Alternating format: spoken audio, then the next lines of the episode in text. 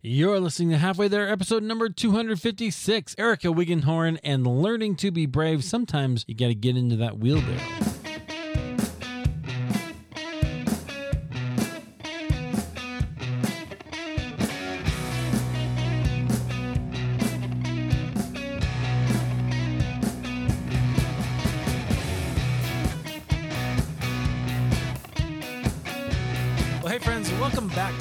There. This is the show where we have honest conversations with ordinary Christians about today's Christian experience. I'm your host, Eric Nevins. Thank you so much for being here. As always, I'm super stoked that you downloaded, found this episode. I don't believe in luck, I don't believe in just blind chance. I believe in providence.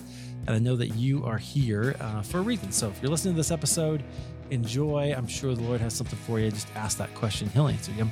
Um, today we have a really great guest. I'm excited to share her story and have her with us.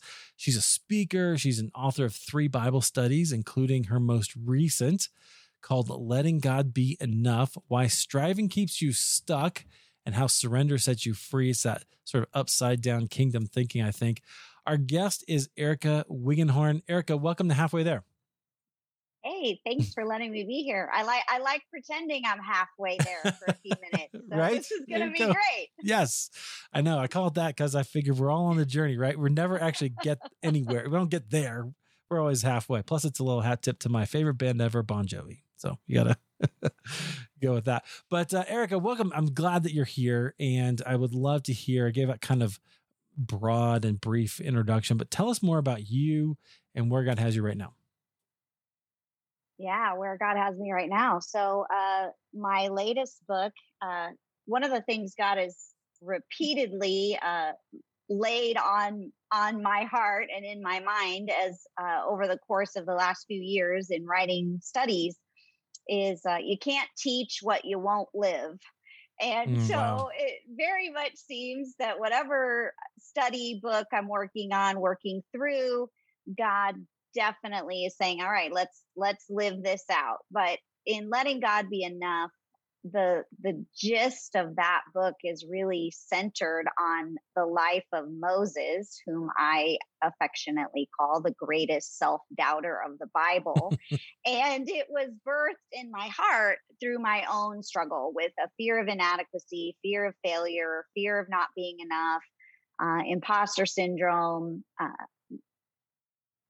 it's- got a lot of different names, but Yep. overcoming that fear uh, is a big part of my own spiritual journey. And so that book was really born out of that. And so God, in his wonderful sense of humor, Eric, continues to put me in positions where I have to be brave Mhm. and face fear head on. So th- that's where I'm at right now is learning to be brave.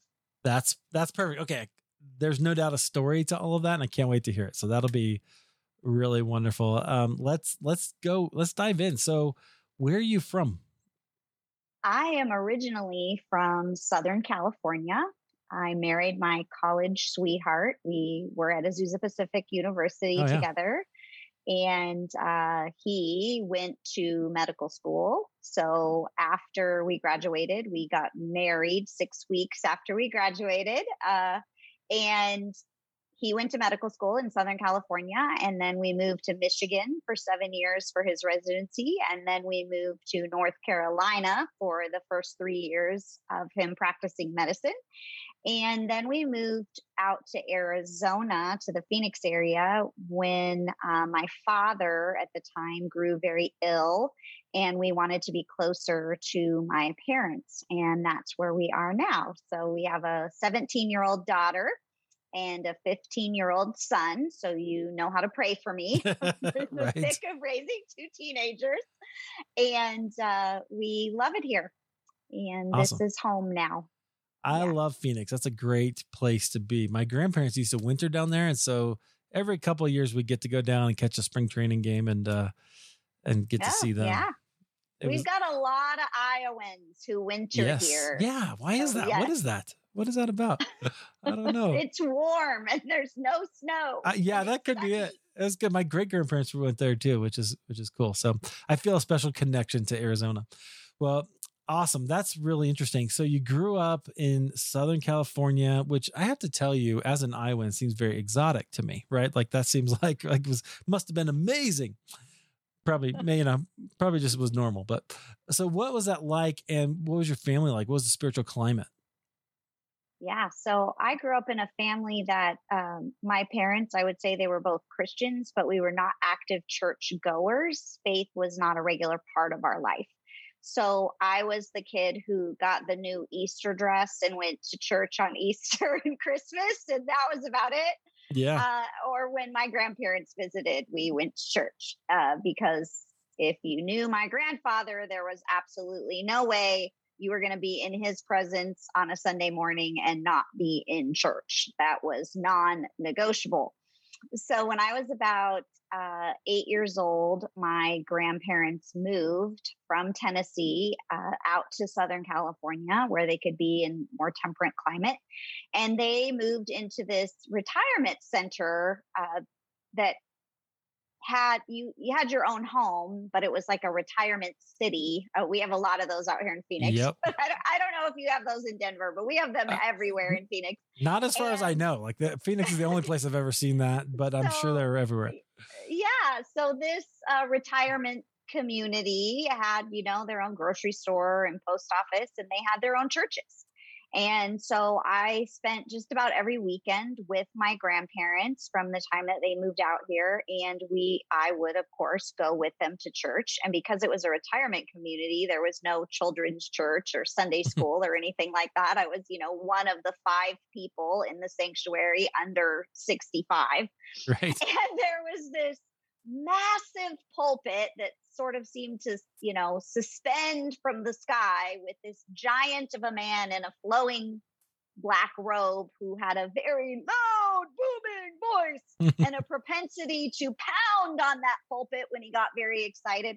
And that was really my first consistent church experience. And that kind of terrified me a little bit, uh, to be honest with you. Yeah. I believed in God. I knew God existed. Uh, he seemed to be somebody that was very distant, very powerful, um, not uh, not loving, not kind. I sort of had this uh, weird idea that you know God the Father was a lot like that big giant man in the black flowing robe, right. and then Jesus was the guy who walked around, you know, patting children on heads and had the the little lamb over his shoulders and then the Holy Spirit, like we didn't really talk about the Holy Spirit. He was kind of like the redheaded stepchild of the Trinity. Right. You know, uh, yeah. And we called him a ghost, like as a kid, the Holy Ghost. You know, yeah. we would recite the Apostles' Creed, and I'd be like, "Ghost, what, what, what, what is this place?" Uh, so I had a lot of spiritual confusion, um, a lot of disjointed aspects of faith growing up. Yeah, that's so. That's really interesting. I can relate to it because we would say as a kid too, like, I believe in the Holy Spirit. I just don't expect him to do anything, right? Like, I don't expect the Holy Spirit to actually show up or something to happen because that's weird. And we don't want to be like those Yahoos laughing in Toronto or wherever it was, right? You know, whatever, it, right. whatever it is. Yeah. right. Right. So, yeah. yes. exactly. Okay. So much more like we believe, but not, not so much. I get that. Okay. So, where, so you were kind of afraid. It sounds like you, yeah, you absolutely got this kind of idea of God from, you know, the affect of the preacher and how that how that looks. So, so what happened then? Yeah. So then my grandparents actually ended up moving next door to us out of the retirement community. And so then we started attending the church down the street from our home. And this was my first experience of having any sort of youth pastor. I was a young teen at the time. And at, in this particular denomination, you took religious education classes. So you could go through confirmation and it was very scripted. And, um, you know, you start at age 12 and you go till age 13. And uh, so I had this wonderful youth pastor, uh, very patient, kind, loving. Uh, I was very skeptical of all of this at this point. Um, the big giant man in the black flowing robe had definitely not won me over to faith. Mm-hmm. And uh, about this same time, my parents put me in a Christian school. And uh, that was a really interesting experience for me as well. Um, it was really my first time being immersed and surrounded by people that were quote unquote religious. And there were a lot of things that I saw there that were didn't I didn't like. Yeah.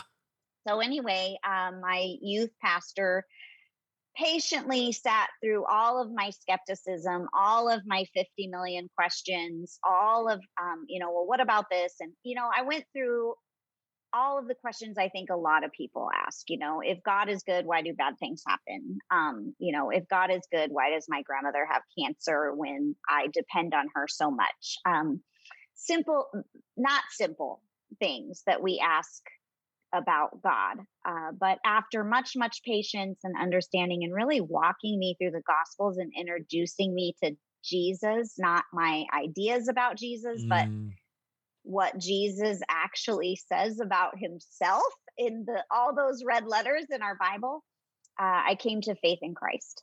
And at that point in my life, uh, Mark, my youth pastor, said, Okay, Erica, if you're going to be a follower of Jesus, then you're going to need to have a quiet time.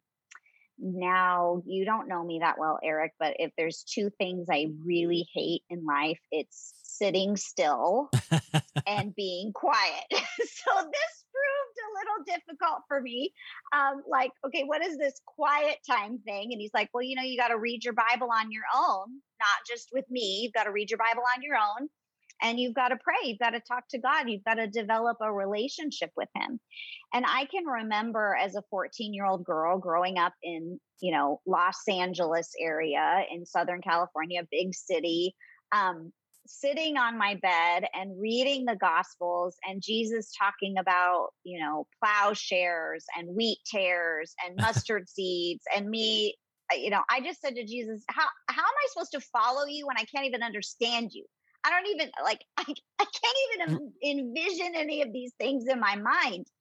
And reading the Bible became just a really frustrating experience for me and I felt guilty because if you're a Christian you're supposed to love reading your Bible. Like this is God's word, right? And then I would go to church and I would hear people say things like um you know I, I, was i was having my quiet time and god really spoke to me as i was reading such and such in the bible. And i would think well god doesn't speak to me when i read my bible. May, well maybe i'm not really even saved. Like you know i don't know. And wow. and i cycled through this guilt and this shame because I felt ashamed that God wasn't speaking me, to me through the Bible and I wasn't loving being in the Bible. And when I opened the pages of scripture, I didn't have this euphoric experience or this feeling of being any closer to God as I was reading the Bible than if I walked, you know, rode my bike down to the beach and walked along the shore. I felt closer to God there than I did on the pages of scripture. And so I cycled in this process of guilt and shame for a lot of years. And I would feel guilty and I'd finally take my Bible off the shelf and I'd try to read it again. And then I'd feel ashamed because I didn't enjoy it. I didn't understand it. And uh, it wasn't until many years later in my life that I began to attend a Bible study that I finally began to learn how to read the Bible and how to understand the Bible. And then I fell in love with the Bible, but it was a long process and it 100% uh, required being in community with other believers and, and God using them to help explain the scriptures to me uh, in order to come to that place. And so I'm, I'm very empathetic, I guess, to people out there that say, you know, I, I know I should read my Bible more. I know I should make it more of a priority. I don't really like it.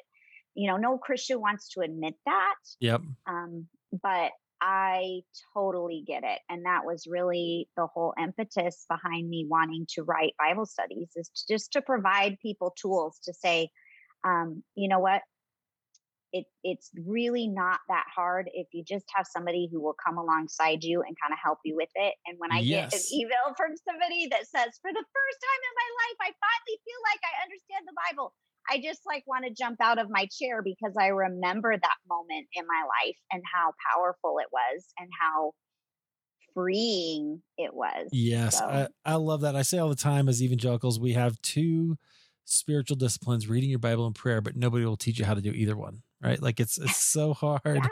to to do that. So I love that you're addressing that with your with your work, which I think is really really needed as a biblical studies guy. I completely agree. I went to college and I told you earlier, that's where I learned how to read the Bible, but it was a whole different experience than anything I was getting, you know, in in um, church for sure. Although we did have we did have concordances, so that was nice.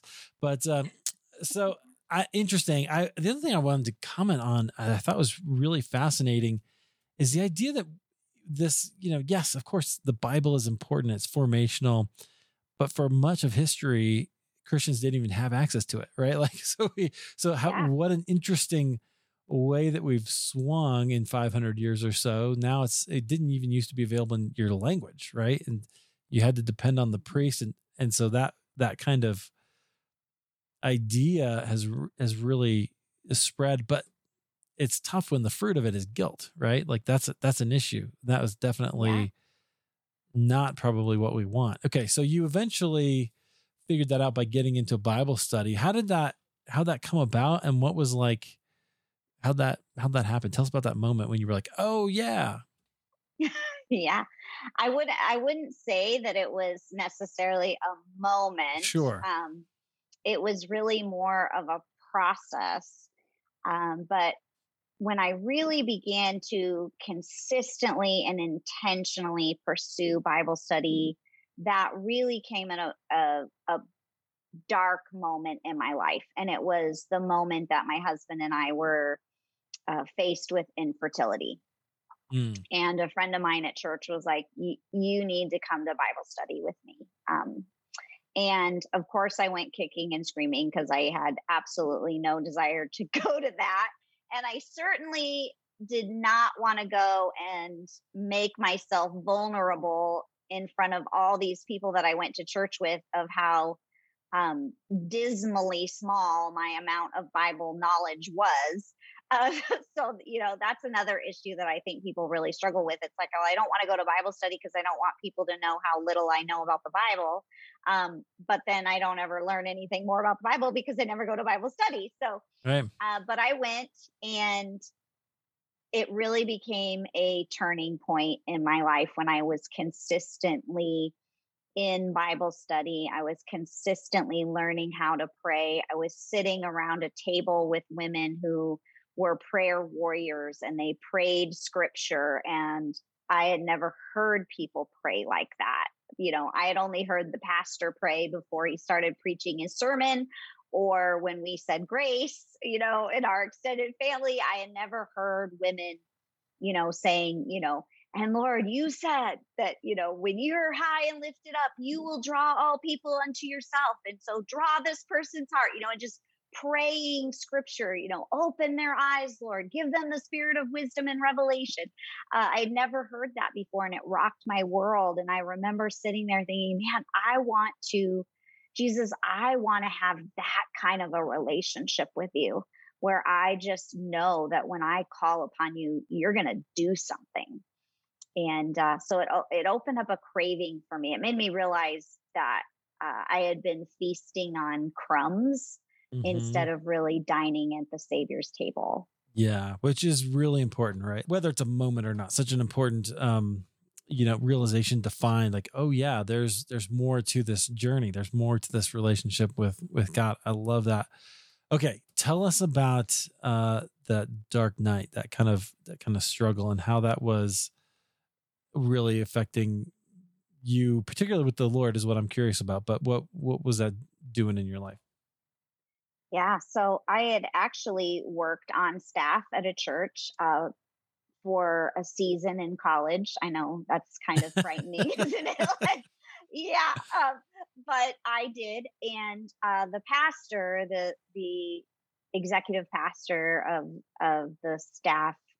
Uh, there was a book that had come out. It was written by Dr. Dobson. I don't even know if it's in print anymore. This was a long time ago, but it was called uh, "Holding On to Your Faith When God Doesn't Make Sense." and uh, he gave every one of us on staff a copy of it and he said you know you may not yet as of yet uh, walk through a season in your life where god just does not make sense at all but one day you will all of us will and when you do i want you to get this book off the shelf and, and read it and so i faithfully toted that book with me to michigan and it sat on a shelf um, and i didn't even look at it for probably 10 years. And when we went through infertility, I was like, okay, God, this is my moment. You do not make sense to me here. Like, uh, at this point in my life, I had worked in children's ministry, I had taught elementary school. Pretty much my whole life had been devoted toward nurturing children. And now it almost seemed like this cruel joke that this person who you've called to spend their entire life nurturing children, you say, I'm not going to give you any. Uh, yeah. And I really wrestled with God over that. And I got that book down and I began to read it. And there's this an illustration in that book which has stayed with me forever. And it's so profound and you may have heard it but it essentially it goes something like this there's a man and he's standing on the edge of niagara falls and there's a crowd around him and he looks around and he says hey um, do you think I can walk across this tightrope to the other side of Niagara Falls and back without plummeting to my death? And the crowd around him's like, well, you know, we don't know if you can or not, but it'd be kind of cool to see. So if, you know, go for it if you're willing to do that. And so this man begins to tiptoe his way over the tightrope and reaches the other side and turns around and begins to tiptoe back. And the crowd you know standing on the side of the ledge is just roaring and cheering. And they're like oh my gosh like you're amazing. Like what else can you do? Like we've never seen anybody like you before. Like this is incredible. Um you know who is like you? And so he gets back to the other side and he grabs this wheelbarrow sitting there and he turns to the crowd and he says do you think i can push this wheelbarrow across this tightrope to the to over niagara falls where i could possibly fall and plummet to my death? Um, do you think i can push it across this tightrope and and go all the way across and make it all the way back? And the people are like well you know you walked across the tightrope like that was pretty awesome Like, yeah go for it.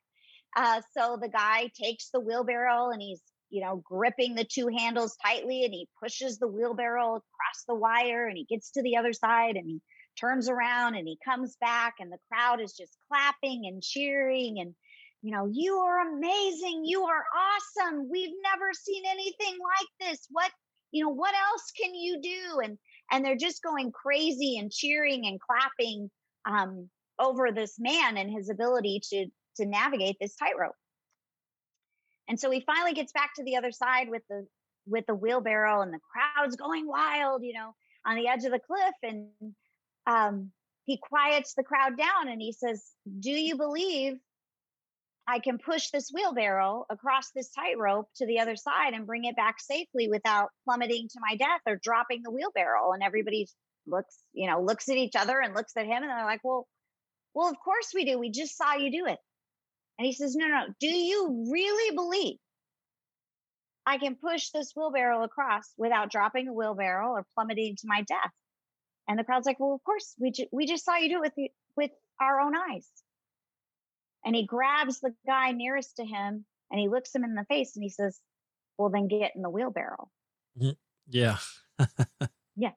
And in in that illustration, it talks about the difference between faith and trust. And and for so many of us, we stand on the edge of the cliff and we clap and we cheer and we say how awesome God is and how amazing He is and how there's nothing He can't do and and show us something else amazing, God. Um, that's faith. but trust is getting in the wheelbarrow and letting God take you on the grandest adventure of your life. That's trust. And I just sensed God in that moment saying to me, You know, you've had faith in me for a very long time, but I'm asking you to get in the wheelbarrow and trust me.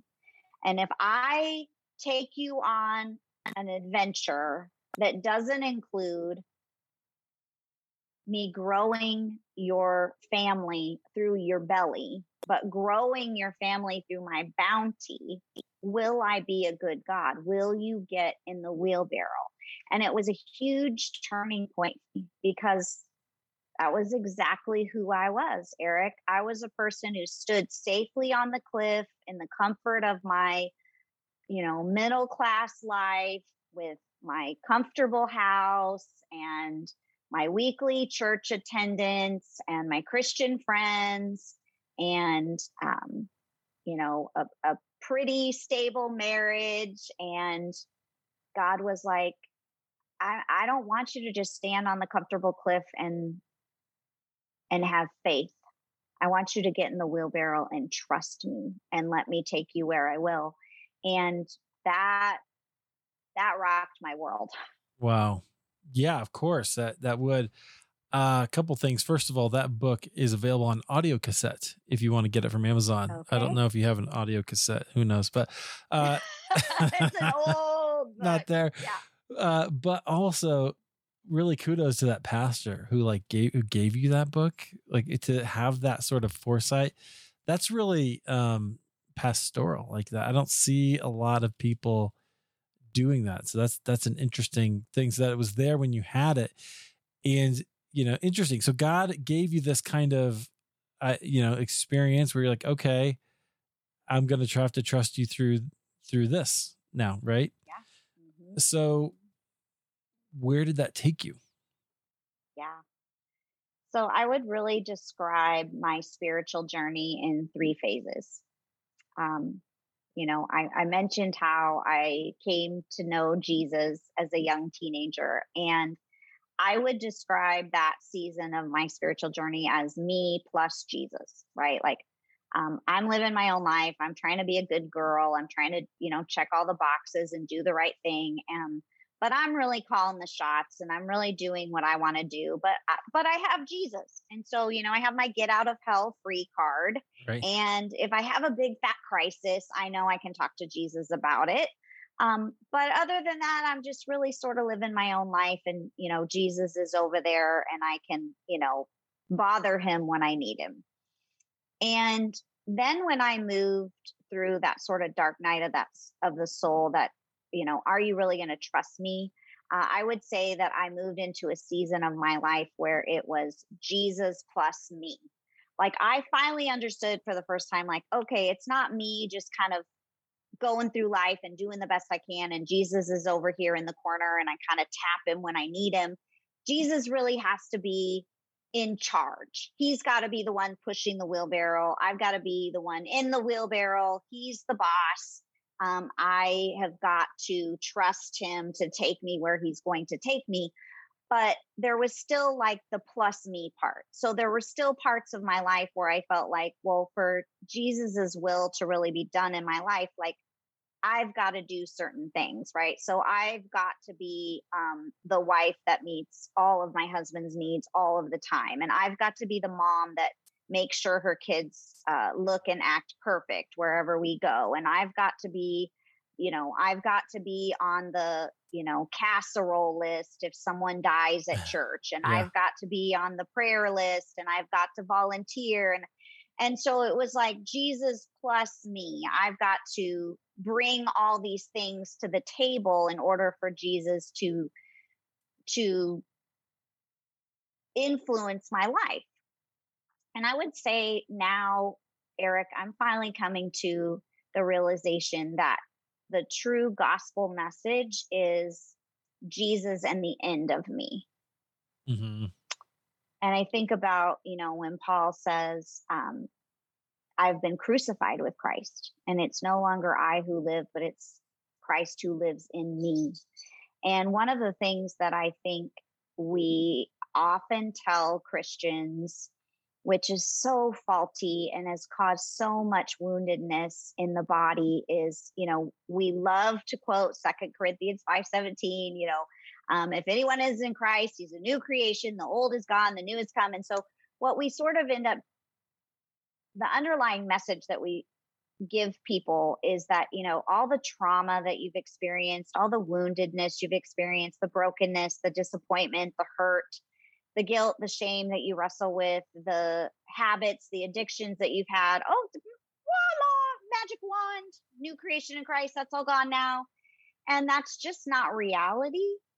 Um, that's all still there our our eternity is secure and and the holy spirit is now dwelling within us to um, enact his transformative power and to guide us into all truth and to be our help helper and our comforter and all those wonderful things that jesus promised you know in the gospel of john before he went to the cross um, but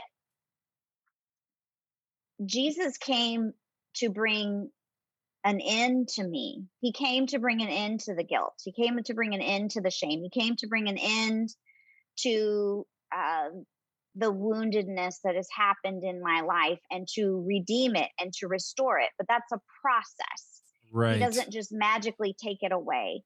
And so God is really showing me, uh, you know, I, I don't need you to fix yourself. I don't need you to try to control outcomes. I don't need you to check all of these boxes in order for me to work in and through you. Um, what I need you to do is abide with me.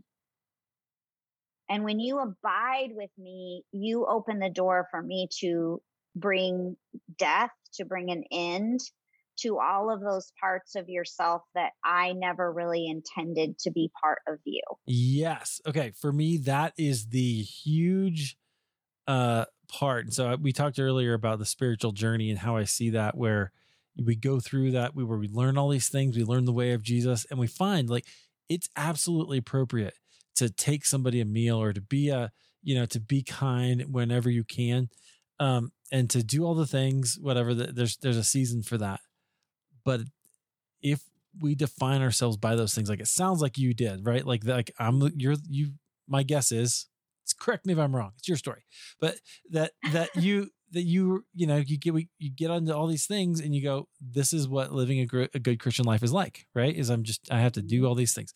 And the busyness sort of became the definition of your faith, of your, of your relationship with God. Right. Is that right? Okay. So that's what I'm hearing. Yeah. And then, and then we go through the dark night of the soul and God kind of takes all those things away, right? Just like you said, he takes away the things that aren't actually who we are, that aren't actually what he wants for us. And he does this weird thing. He starts to give us, he starts to show us who we actually are in him, right? Who we actually, yes. who he's actually called us to do the works. Like I was quote Ephesians 2, uh, 10, right? The, we're his workmanship, who's he's given us things to do. I'm paraphrasing uh, from that he's had for us to do from before the creation of the world, that whole thing. Mm-hmm. Yes. Okay. So what did you what would you say going through that process have you besides business have you have you kind of had to get rid of and what has god replaced it with or shown you about yourself that that is new instead yeah so i think that uh a big motivator, a big part of doing all those things and checking all those boxes is I felt like to be a Christian, I needed to look and act and be a certain way. And I needed to prove to everyone around me that I was a true, I was a godly Christian woman, uh, right? And so um, it was an, in, it then became really an endless search for affirmation and approval from mm-hmm. people who I looked up to and thought, well, that, you know, that's a, that is a saint I want to be like, right? So it became this whole um, series of doing things so that I would win other people's approval or I would avoid their disapproval or their judgment. And so it be, you know, it really became a form of idolatry in a lot of ways, right?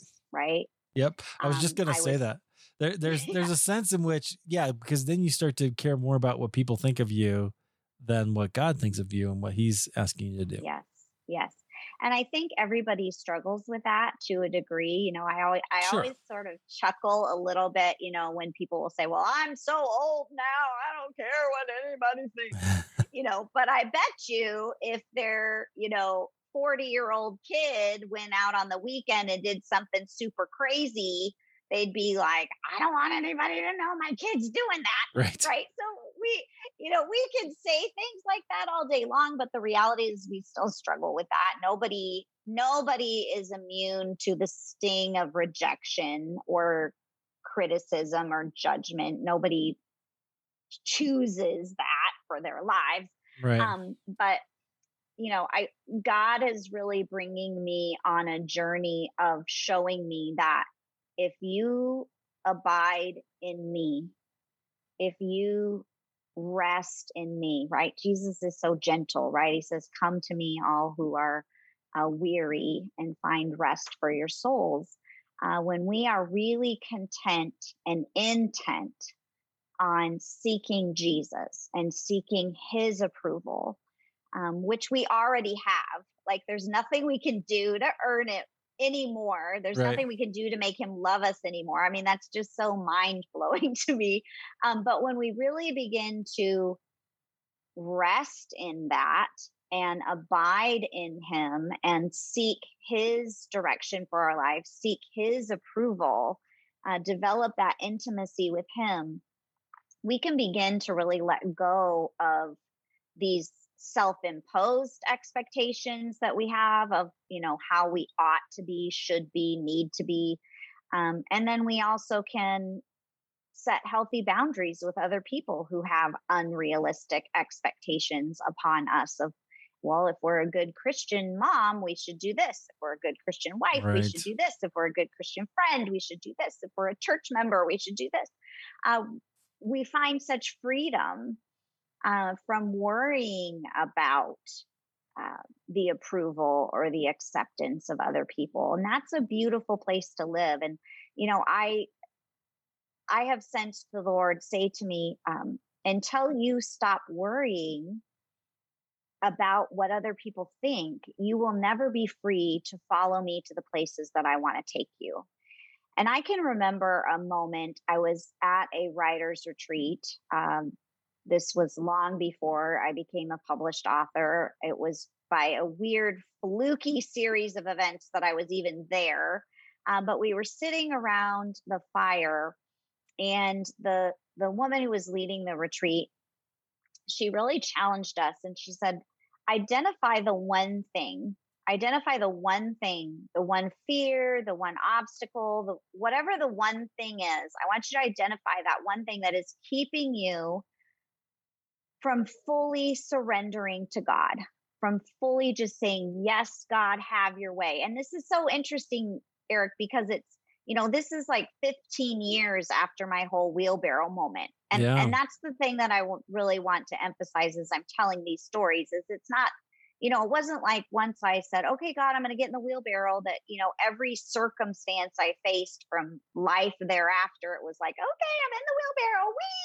Right. you know, there was still all these moments of, but God, what are you doing? You know, what is happening? Um, where are you? Um, she said, identify it, write it on this piece of paper, and throw it in the fire. And I can remember so clearly that the word that I wrote on my piece of paper was enough. Enough. Like if everybody rejected me, if I was all alone, if um, you know people didn't understand me, if people scorned me, shamed me, whatever, uh, would God be enough? And I threw that into the fire, and I remember so clearly uh, just sitting there in that moment and Jesus whispering to me in my soul, in my heart, just saying, I will always be here and I will always be enough. And it, it was just one of those beautiful breakthrough moments for me. Um, but I think we live our lives a lot of time thinking, um, I need Jesus plus this and Jesus plus that and Jesus and Jesus says, but I really want to invite you to come to a level of trust and intimacy where, you know, it's it's like the old adage that we say, like you never know that God is all you need until God is all you've got. Yeah. Right. Um, you know, maybe I think Jesus would love it if if that adage were not so true, right? Yeah, if we could just trust that He is everything we need. Uh, without having to take us to a place where He is all we've got. Right. Um, but you meet those people that have just that deep, unshakable faith, and 100% of the time, God has taken them through yep. something in their life where God was all they had got, and He got them to the other side. You know, he he got the wheelbarrow across that tenuous tightrope of a, with the sea swirling and waves splashing over them. He got them securely to the other side, yeah. and then finally they're like, "He really is enough." Yeah, hundred percent, and that is exactly you know why we do this show, right? Because I want to share those stories because I don't. I growing up, I didn't hear those stories enough. Maybe maybe we had them and I wasn't paying attention. It's entirely possible, but I I think we all need to hear it, and I think there's a reason that so much of the Bible is narrative, right? We hear we look at the stories of how people talk and and experience the Lord, and they're there to remind us that if you show up, it's okay. If you show up and you trust God, He will also show up, and sometimes it'll be wild, sometimes it'll be crazy, and sometimes it'll be subtle, right? Something you never yeah. you never know, but we get we get stories uh, on both ends of the spectrum that way. I love that. Okay. Well, I'm interested. I want to talk about your book as well, the the new one, Letting God Be Enough. So you've been sharing a little bit about that. But is why why did you decide to write this one next? Yeah, so this this one I as I mentioned, it's really centered on the life of Moses and uh his struggle with self-doubt and how God really pursued him in that struggle. And there's just so many things in there that just reflect my own spiritual journey. And I honestly think reflect the spiritual journey of probably 99.9% of Christians. I'm sure there's an outlier out there somewhere. So I don't want to lump everybody in the same group.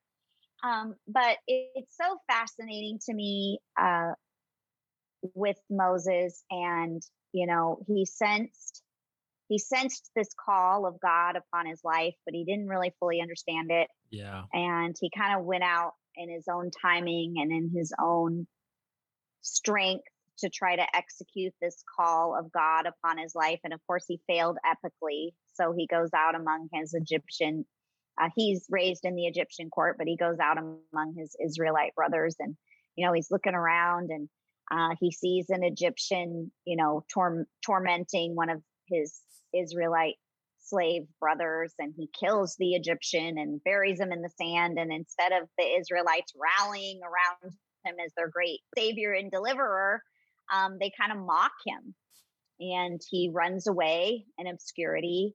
And you know, we we forget that part of Moses's life. We all want to go to the highlight reel, right? The big Red Sea yeah. moment. And um, but I think a lot of people, Eric, are really living out the call of God upon their life the way Moses tried to do it the first go around. They're trying to grind it out in their own strength. They're trying to do the best they can. They don't really know God in the same level of intimacy that God desired and that God continued to draw Moses closer to himself. They just have this vague sense of, this is what I'm supposed to mm-hmm. do. And so, you know, I'm just going to pull myself up by the bootstraps. I'm going to do the best I can. And, um, and, and that's just not really the way God wants us to live.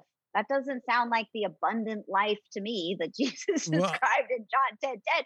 But I think that's where a lot of people are. And I and and I think the other beautiful thing about Moses's life is, and I see this so much, especially with um, my kids' generation and and the generation maybe between me and my kids, because I I said, you know, we went through infertility and then adoption. So I didn't have I didn't become a mom till I was much older, but there seems to be this growing obsession with trying to understand who we are, trying to understand ourselves and where we fit in the fabric of our church body, in the fabric of our community, in the fabric of our world. Uh, we're we're trying to understand who we are.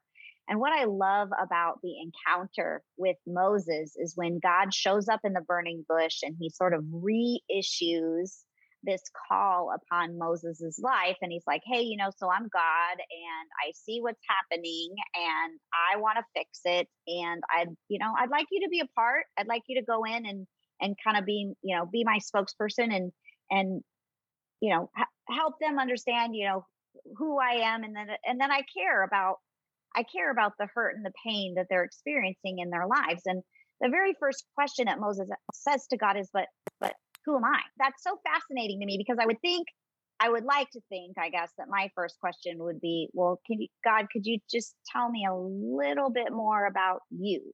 Like, how's this going to work? And are you really powerful enough to make it all happen? And, you know, could you give me the game plan? But that's not what Moses does. He starts with the question of, but who am I? Right. And I, it's such a reflection of humanity because that's really what we're all asking. You know, well, well, who am I? Who am I? And why am I here? And what's my purpose? And, um, and Wait. what I love about that is God does not begin to give Moses a laundry list of why he's the guy for the job, which is what the world constantly wants to do. Well, you know, these are your strengths and these are your right. life experiences and this is your educational resume. So, of course, you're the guy for the job, Moses. God doesn't ever do that, even though there's so many things God could have said to give Moses props in that moment. But instead, what God says is, I'll be with you. I'll be with you. That's that's that's why you're the guy the guy for the job, Moses, because I will be with you.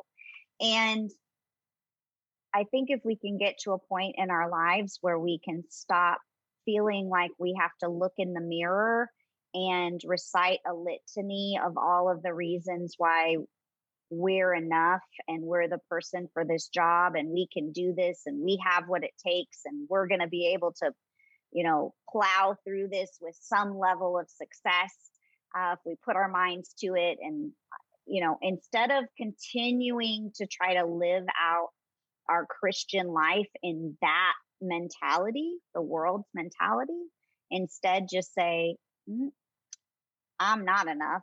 I don't feel like the girl for the job. I feel like I'm messing up way more than I'm getting it right. But you know what? God is with me. And when God said that to Moses, he finished it with saying, and at the end of it all, we're going to come right back here to this very mountain and you will worship me. And there's such promise in that because essentially God's saying, you know what, I'm going to go with you and I'm going to make sure that I finish what we right. start here. Right. And he adds it and he finishes that statement with, and you're going to worship me. And there's such promise in that because essentially what God is saying to Moses is, you're going to fully understand this God that is before you right now. And that's really the invitation that God offers each of us is look, go where I send you, live fully, love generously, um, enjoy the moment, enjoy the ride in the wheelbarrow because I am going with you and I will make sure you end up exactly where you need to be. I'll be the guarantee that you're going to get there. And through that process, you are going to fully know me, even as you are fully known. Yeah. That's an incredible invitation. Wow, absolutely it is. Okay, friends, I don't know if you caught that, but I think a lot about um limiting beliefs, right? The kinds of things that we're told that or that we tell ourselves that define who we are, right? And you can only imagine for Moses uh how much how many of those what those were like, right? After having killed someone, having been rejected by the people that he thought he was there to save that that you know may, his mission is just off track and his whole life has become basically a bunch of sheep poop right? Like that's what his life was about right? Yeah. like, you know that's yeah. what it, that's what it turned into chasing these sheep around or moving around whatever. And uh and maybe the most insignificant job for somebody who thought that he was going to be something else. And you can imagine the limiting beliefs that he that he had.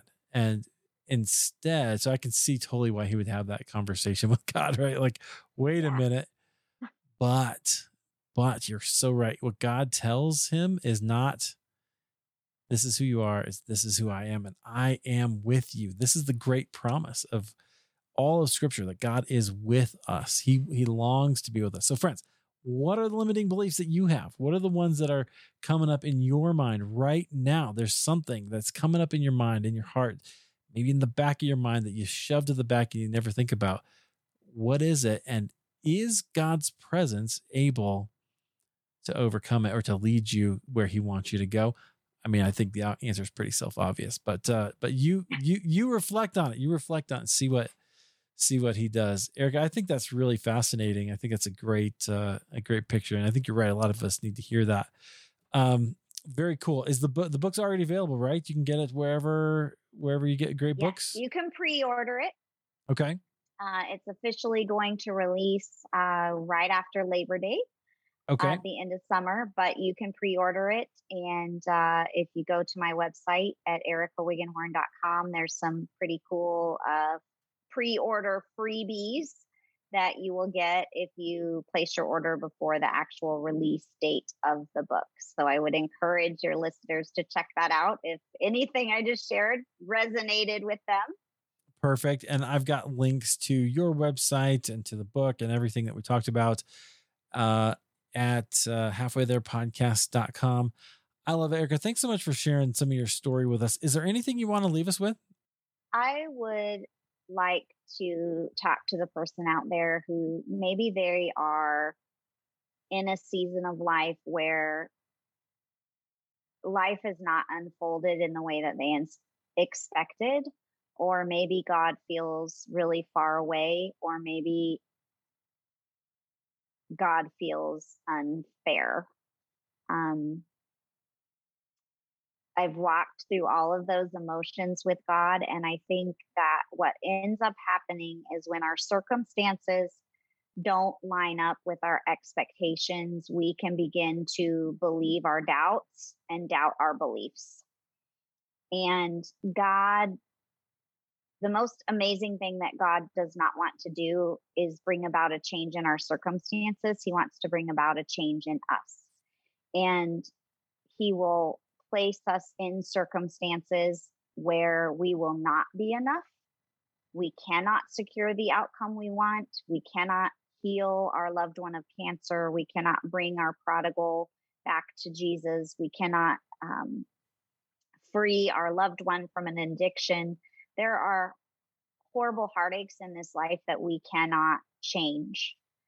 Um, and when God doesn't change it in our timeline, uh, we begin to believe our doubts and doubt our beliefs.